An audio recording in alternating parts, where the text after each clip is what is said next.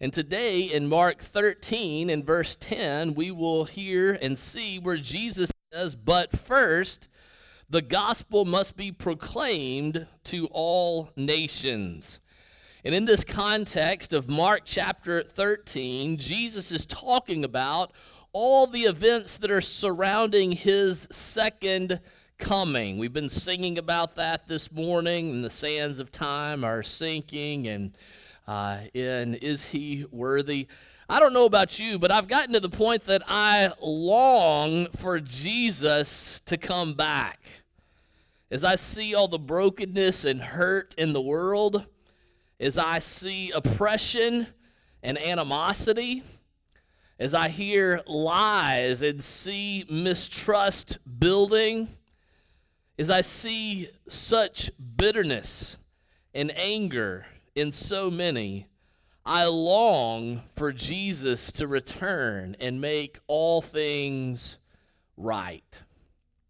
And so we're going to look at that this morning. I'm going to point out five things that Jesus teaches about his second coming. And I'm going to read to you a portion of the Olivet Discourse. Uh, Jesus gives this talk on the Mount of Olives overlooking the temple with his disciples there and he talks about his second coming and what things to look for.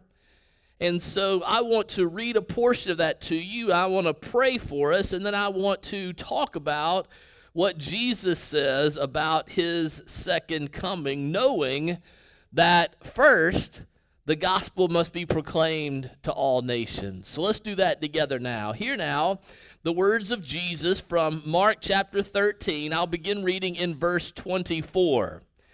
Jesus said, But in those days, after that tribulation, the sun will be darkened, and the moon will not give its light, and the stars will be falling from heaven, and the powers in the heavens will be shaken.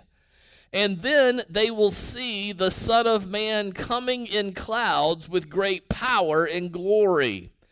And then he will send out the angels and gather his elect from the four winds, from the ends of the earth to the ends of heaven. Then picking up in verse 32. But concerning that day or that hour, no one knows, not even the angels in heaven, nor the Son, but only the Father. Be on guard, keep awake, for you do not know when the time will come. It is like a man going on a journey when he leaves home and puts his servants in charge, each with his work, and commands the doorkeeper to stay awake. Therefore, stay awake, for you do not know when the master of the house will come in the evening or at midnight or when the cock crows or in the morning, lest he come suddenly and find you asleep. And what I say to you, I say to all, stay awake. Let's pray together as we come to God's word. Let's pray. Heavenly Father, thank you for your word. Thank you for preserving these words, and I pray that we would learn from them. Father, I do pray that you would give us information this morning, that we would learn about the return of your Son. But more than that, I pray that you would help us to think about what difference his second coming makes in our lives today. Father, I confess that no preacher can convince anyone of the second coming of Jesus. And so I pray that you would be at work now by your Spirit through the preaching of your word, that you would be pleased to open our minds and to open our ears and to open our hearts that we would be people who are changed, that we would live differently, that we would lean into the world differently because of the word that we hear from Jesus today. And I ask that you'd be willing to do all this, even through the sin stained lips of a foolish preacher. For it is in Jesus' name that we pray.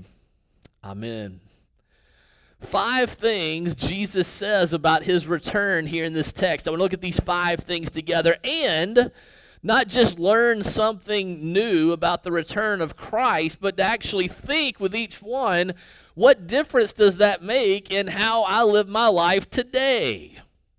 Sometimes the return of Christ seems like it's a long way away, but it should make a difference. Jesus says it should make a difference in how we live today. And so let's learn those points and then see how our lives should be changed.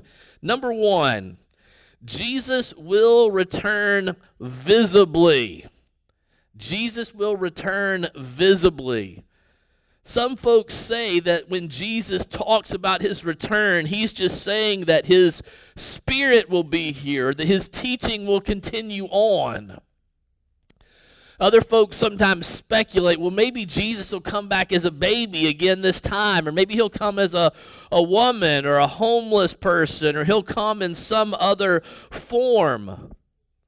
But Jesus says here that his return would be visible. Look, you see it there in verse 26. Jesus says, And then they will see the Son of Man coming in the clouds. Jesus says his return will be visible. Revelation chapter 1 and verse 7 we're told, and we can read there, Behold, he is coming with the clouds, and every eye will see him. Jesus makes a big deal about this in Matthew's gospel and a little earlier here in Mark's gospel. He says, Look, if you are here, there he is out in the wilderness, or he's come back and, and he's somewhere out in the desert, and you should go out there and look for him. Jesus says, Don't believe that because it will be obvious that he is returned. Revelation says every eye will see him. In Matthew 24 and verse 27, Jesus says, For as the lightning comes from the east and shines as far as the west, so will the coming of the Son of Man be.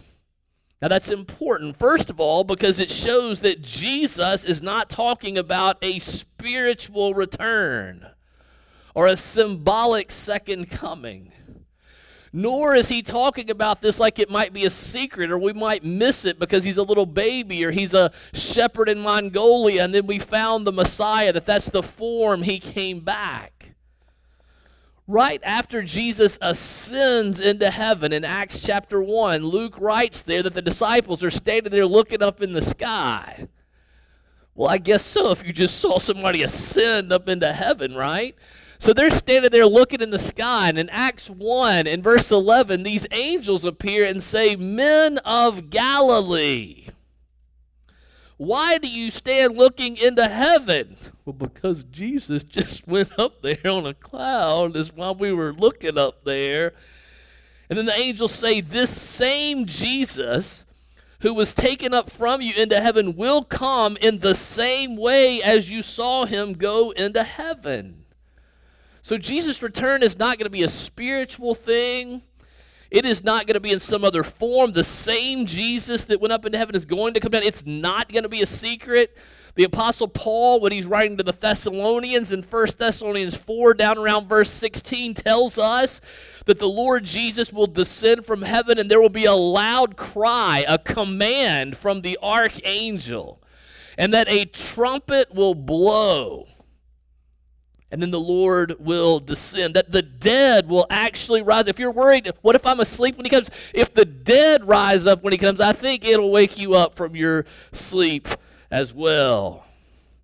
Jesus will return visibly. So what? What difference does that make? Well, it helps us not to believe rumors and things that are untrue, right? If someone says, well, what if Jesus comes back as a baby? And you don't have to speculate about that we know that when Jesus comes back, it'll be something visible, that he'll, his return will be physical. And we learn more about his second coming. Number two, Jesus will return triumphantly. Jesus will return triumphantly. You see it also there in verse 26 where we read, And they will see the Son of Man coming in clouds with great power and glory. In Matthew 25, in verse 31, Jesus is speaking there, and he says, When the Son of Man comes in his glory and all the angels with him, he will sit on his glorious throne, indicating that he is triumphant because he is sitting on a glorious throne. You see, in his first coming, Jesus came in weakness as a servant to suffer for evil. But the next time Jesus comes, it'll be totally different. Jesus will come in strength as a ruler to destroy all that is evil. He will come in a form that is beautiful and majestic.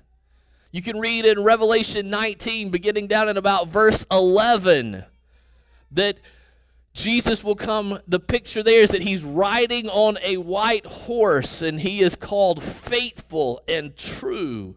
And that he has these eyes like fire and that he has many crowns on his head because he's victorious, and the armies of heaven are with him. And out of his mouth comes this sword, which I'm guessing is the word of the Lord. Out of his mouth comes this sword, and with it he strikes down the nations, and he rules the nations as King of kings and Lord of lords. You know, it gets serious if he's quoting Handel right there, right? Right. Handel's actually quoting Revelation 19. All right, we'll, we'll look at that at Christmas. But Jesus is coming to rule. And you may say, so what? In the future, Jesus coming to rule. That's great. What about today? What about right now? What about my Monday morning? Right? What difference does this make? Listen, Jesus returning triumphantly, this should be the biggest takeaway of all teaching on the end times the most important thing to know is that in the end, Jesus wins. Jesus is victorious. Jesus will return triumphantly. Why is that important? Because despite the terrible and ugly things that we see happening in this world right now, and despite the ugly and terrible things that will happen in this world, everything will be made right by the king when he returns. We must never lose sight of that. We must never loosen our grip on it because that truth gives us great hope. And it enables us to endure in the present moment because we know it's not always going to be this way. That Jesus is going to come back and that He's going to make all things right. So, as we see struggles, as we see difficulties, as we see great brokenness, as we see great ugliness in the world, we can say to ourselves, listen, we may or we may not win this battle that is before us right now, but we know who wins this war. We know how this one ends. And there's a calmness and a peace that comes with that. Knowing that Jesus will return triumphantly. That means we can endure problems and frustration with hope because we know that Jesus will return triumphant. It means that we don't have to do extreme things it means we don't have to do crazy things saying that, well, the ends will justify the means.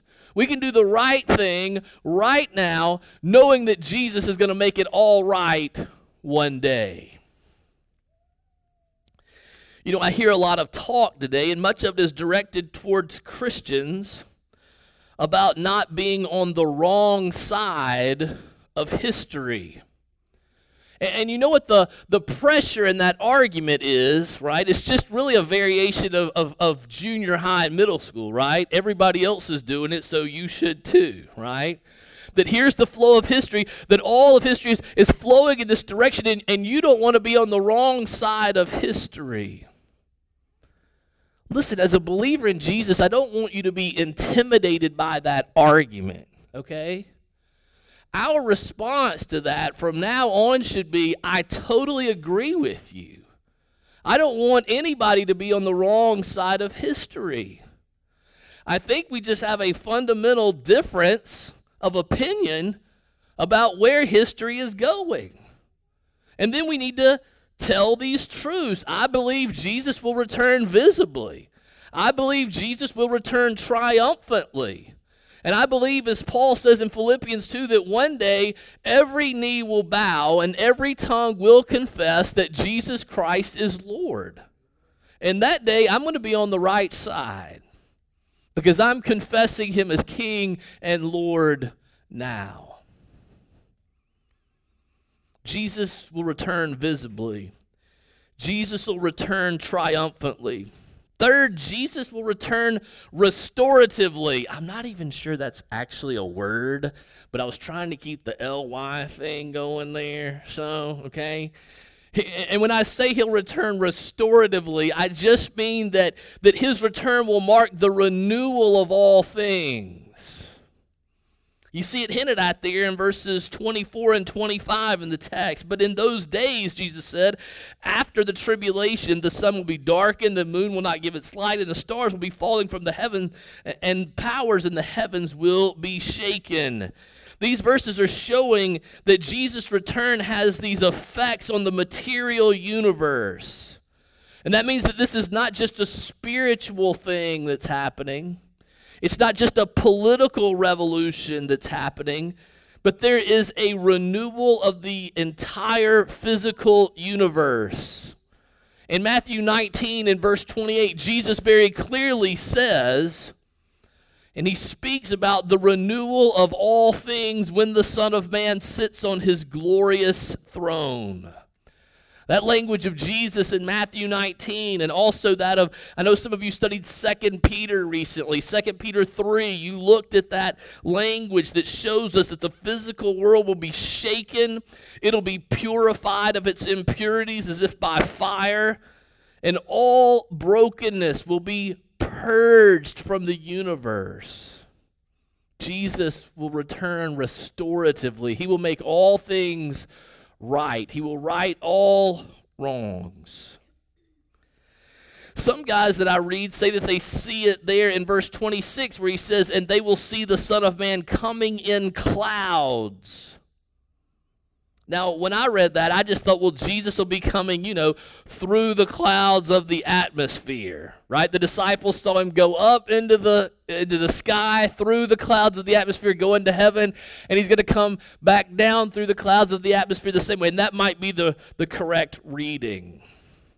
But some guys look at verse 26 and say, hey, if the Son of Man's coming in clouds with great power and glory, that this association with clouds and great power and glory is a reference to God. Revelation 1 7 that we already mentioned, behold, he is coming with the clouds, and every eye will see him. He's not really coming through the clouds, he's coming with the clouds. And it is interesting that in the Old Testament, God's royal Shekinah glory presence appeared as a cloud. Mark's made that reference earlier in his gospel in Mark chapter 9, down around verse 7, when he's talking about the transfiguration. The glory presence of God appears as a cloud. In the Old Testament, this glory cloud only rested in or above the Holy of Holies. And so some folks look at this and say the text seems to indicate that Jesus is coming back to turn the entire world into a giant holy of holies. And the Shekinah presence of God will fill the earth as it once did the Garden of Eden or the Holy of Holies. I suppose that makes sense, right? Revelation 21, that will be our benediction, does say not that we go up into heaven, but that the New Jerusalem, the heavenly city, will come down from heaven to earth, right? That it comes down and that God says his dwelling will be with men, that he will be here with us, that he will dwell in our midst, and that he will make all things new. No more crying, no more death, no more pain, no more disease, no more decay, no more oppression no more racism. No more hunger and poverty. That Jesus will make all things right. While Jesus' triumphant return gives us hope and endurance in this present moment and enables us to keep going, knowing that Jesus will one day make all things right, his restorative, his restorative return is important in order for us to remain committed to this world. You know, it's so easy sometimes just to say, I'll let the whole thing burn down. You can have it. I don't even care about it anymore. But as Christians, we can't say that. Because God's coming kingdom is a renewal of and a continuation of this physical world. And so we can't be passive in the battle against suffering and injustice. We cannot be passive in the struggle against disease and oppression or against hunger and poverty. The miracles that Jesus performed while he was here on the earth in the flesh, those things pointed us to what his kingdom is like. That's what the purpose of them was. The healing of physical bodies, the physical feeding of multitudes, his triumph over death, all were signs of what the restored world will look like. And we, as the hands and feet of Jesus, are to imitate this coming kingdom in our own word and deed ministry. Jesus said as much in John 20 and verse 21, where he says, Even as the Father sent me, so I am sending you. Now, folks read that and they think, oh, well, we're supposed to have a repeat performance of what Jesus did, that we're supposed to do all these miracles. Jesus does say that we'll do greater things than him, but I don't know if it's the exact actions of Jesus that we're to repeat as much as it is the pattern of the kingdom that he revealed through his ministry that continues through his church. That means as we reach out to people, we don't just reach out with the gospel, with the word, although we do reach out with the word but our evangelism, our reaching out, has to be holistic as it transmits word and deed. As we proclaim Christ's promises for our body and our soul, as well as Christ's demands for our bodies and our souls. Jesus one day will make all things new. Therefore, we care about all things. And we work to restore all things, knowing that one day Jesus will return and finish the work. That's the third thing. Jesus will return restoratively. Fourth, Jesus will return justly. You see it there in verse 27. And then he will send out the angels and gather his elect from the four winds, from the ends of the earth to the ends of heaven. There's this justice that goes on as his angels gather the elect. In Matthew 25, Jesus discusses this in verses 31 and 32. He says, When the Son of Man comes in his glory and all the angels with him, then he will sit on his glorious throne.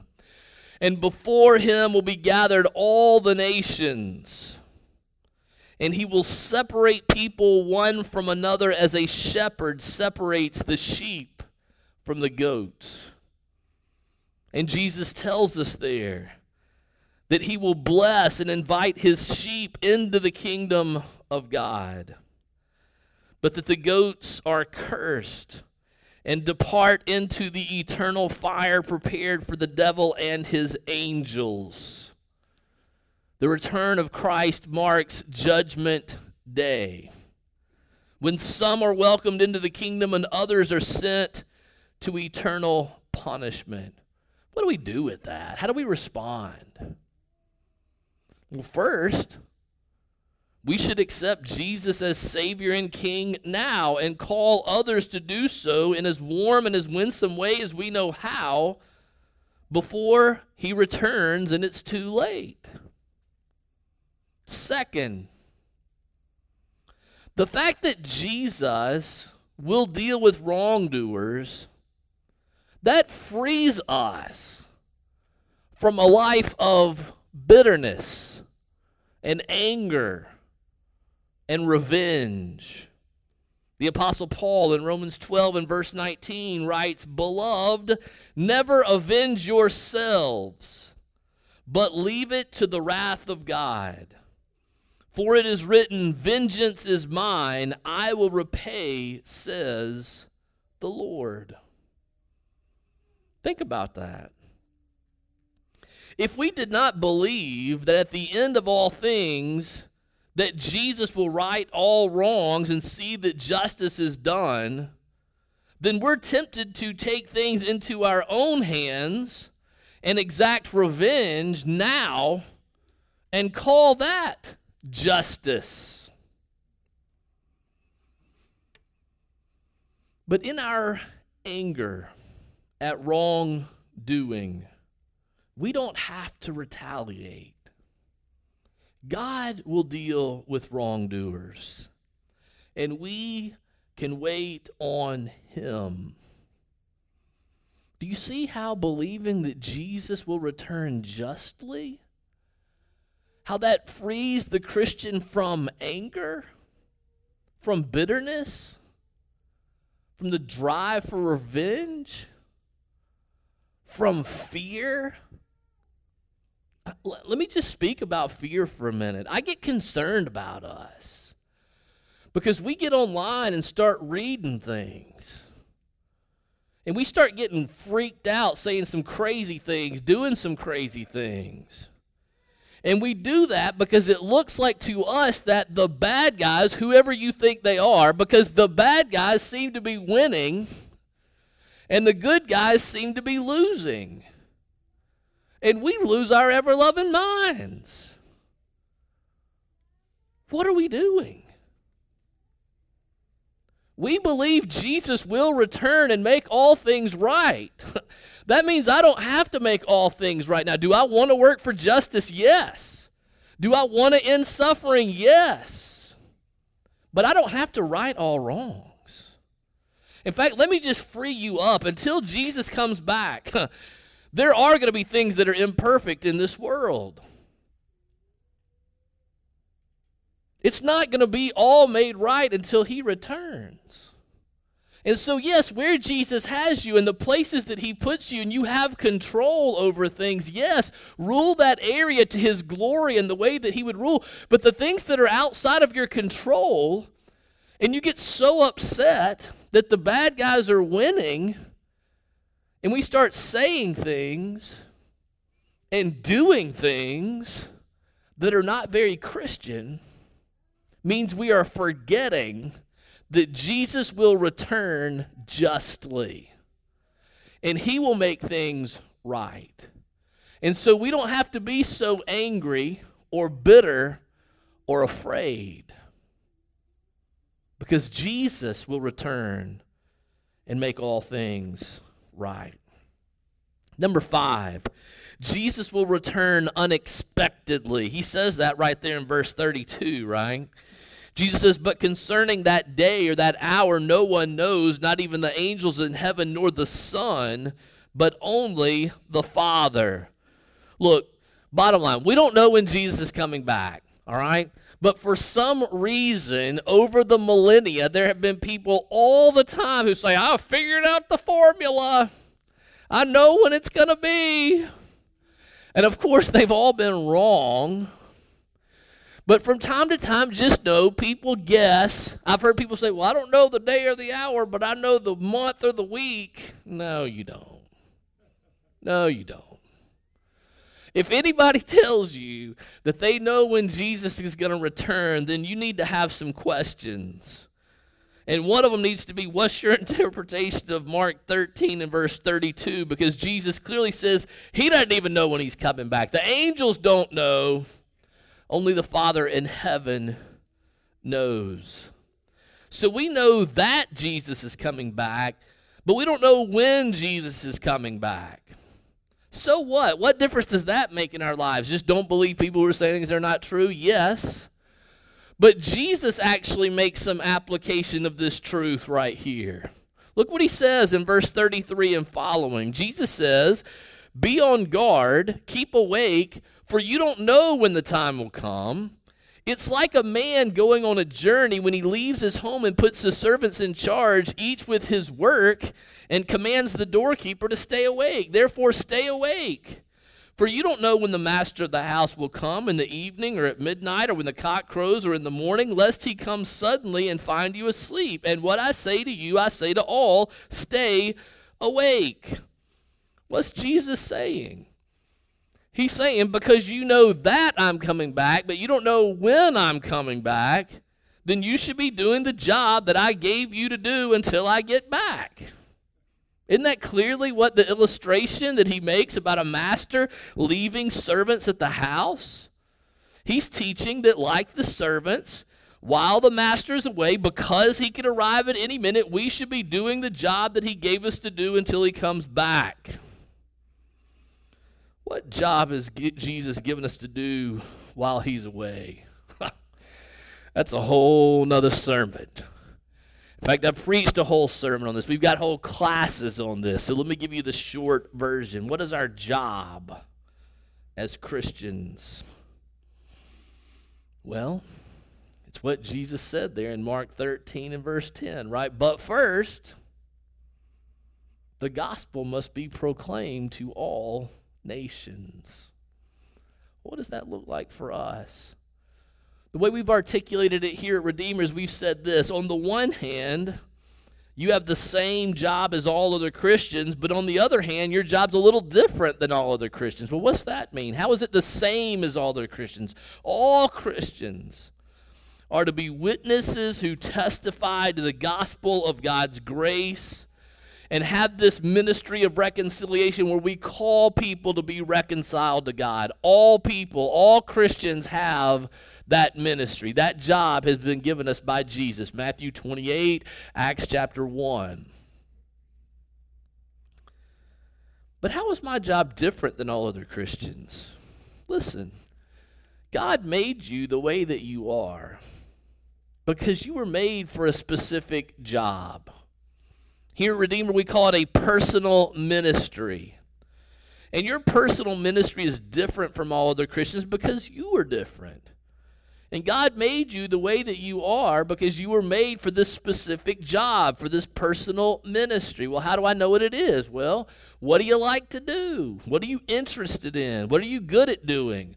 What are your spiritual gifts? What experiences have you had in life? What's your temperament? All those things and many others are indications of what personal ministry God may be calling you to do. And within that personal ministry, you're going to be doing what everybody else does, right? Proclaiming, testifying to the grace of God that you have experienced in your own life, and pointing out the hand of God at work in the world around us. That's what we're called to do. Because of all the brokenness and messiness in the world, we long for Jesus to return now more than ever. But first, we're to be doing the job Jesus gave us to do, which involves finding the specific way God has for us to be witnesses who testify to the good news of His grace and His mercy.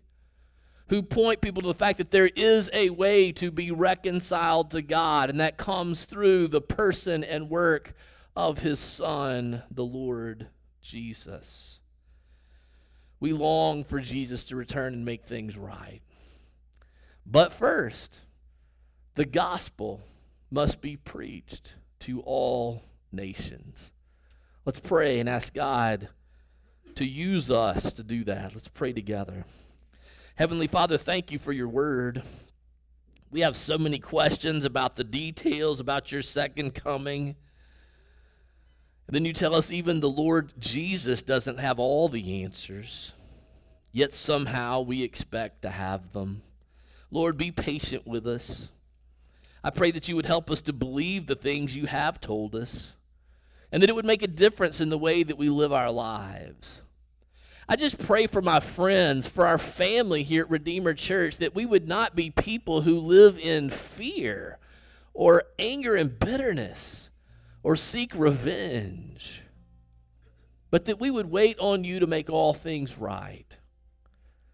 And that knowing you will return to make all things right will help us to endure difficult things.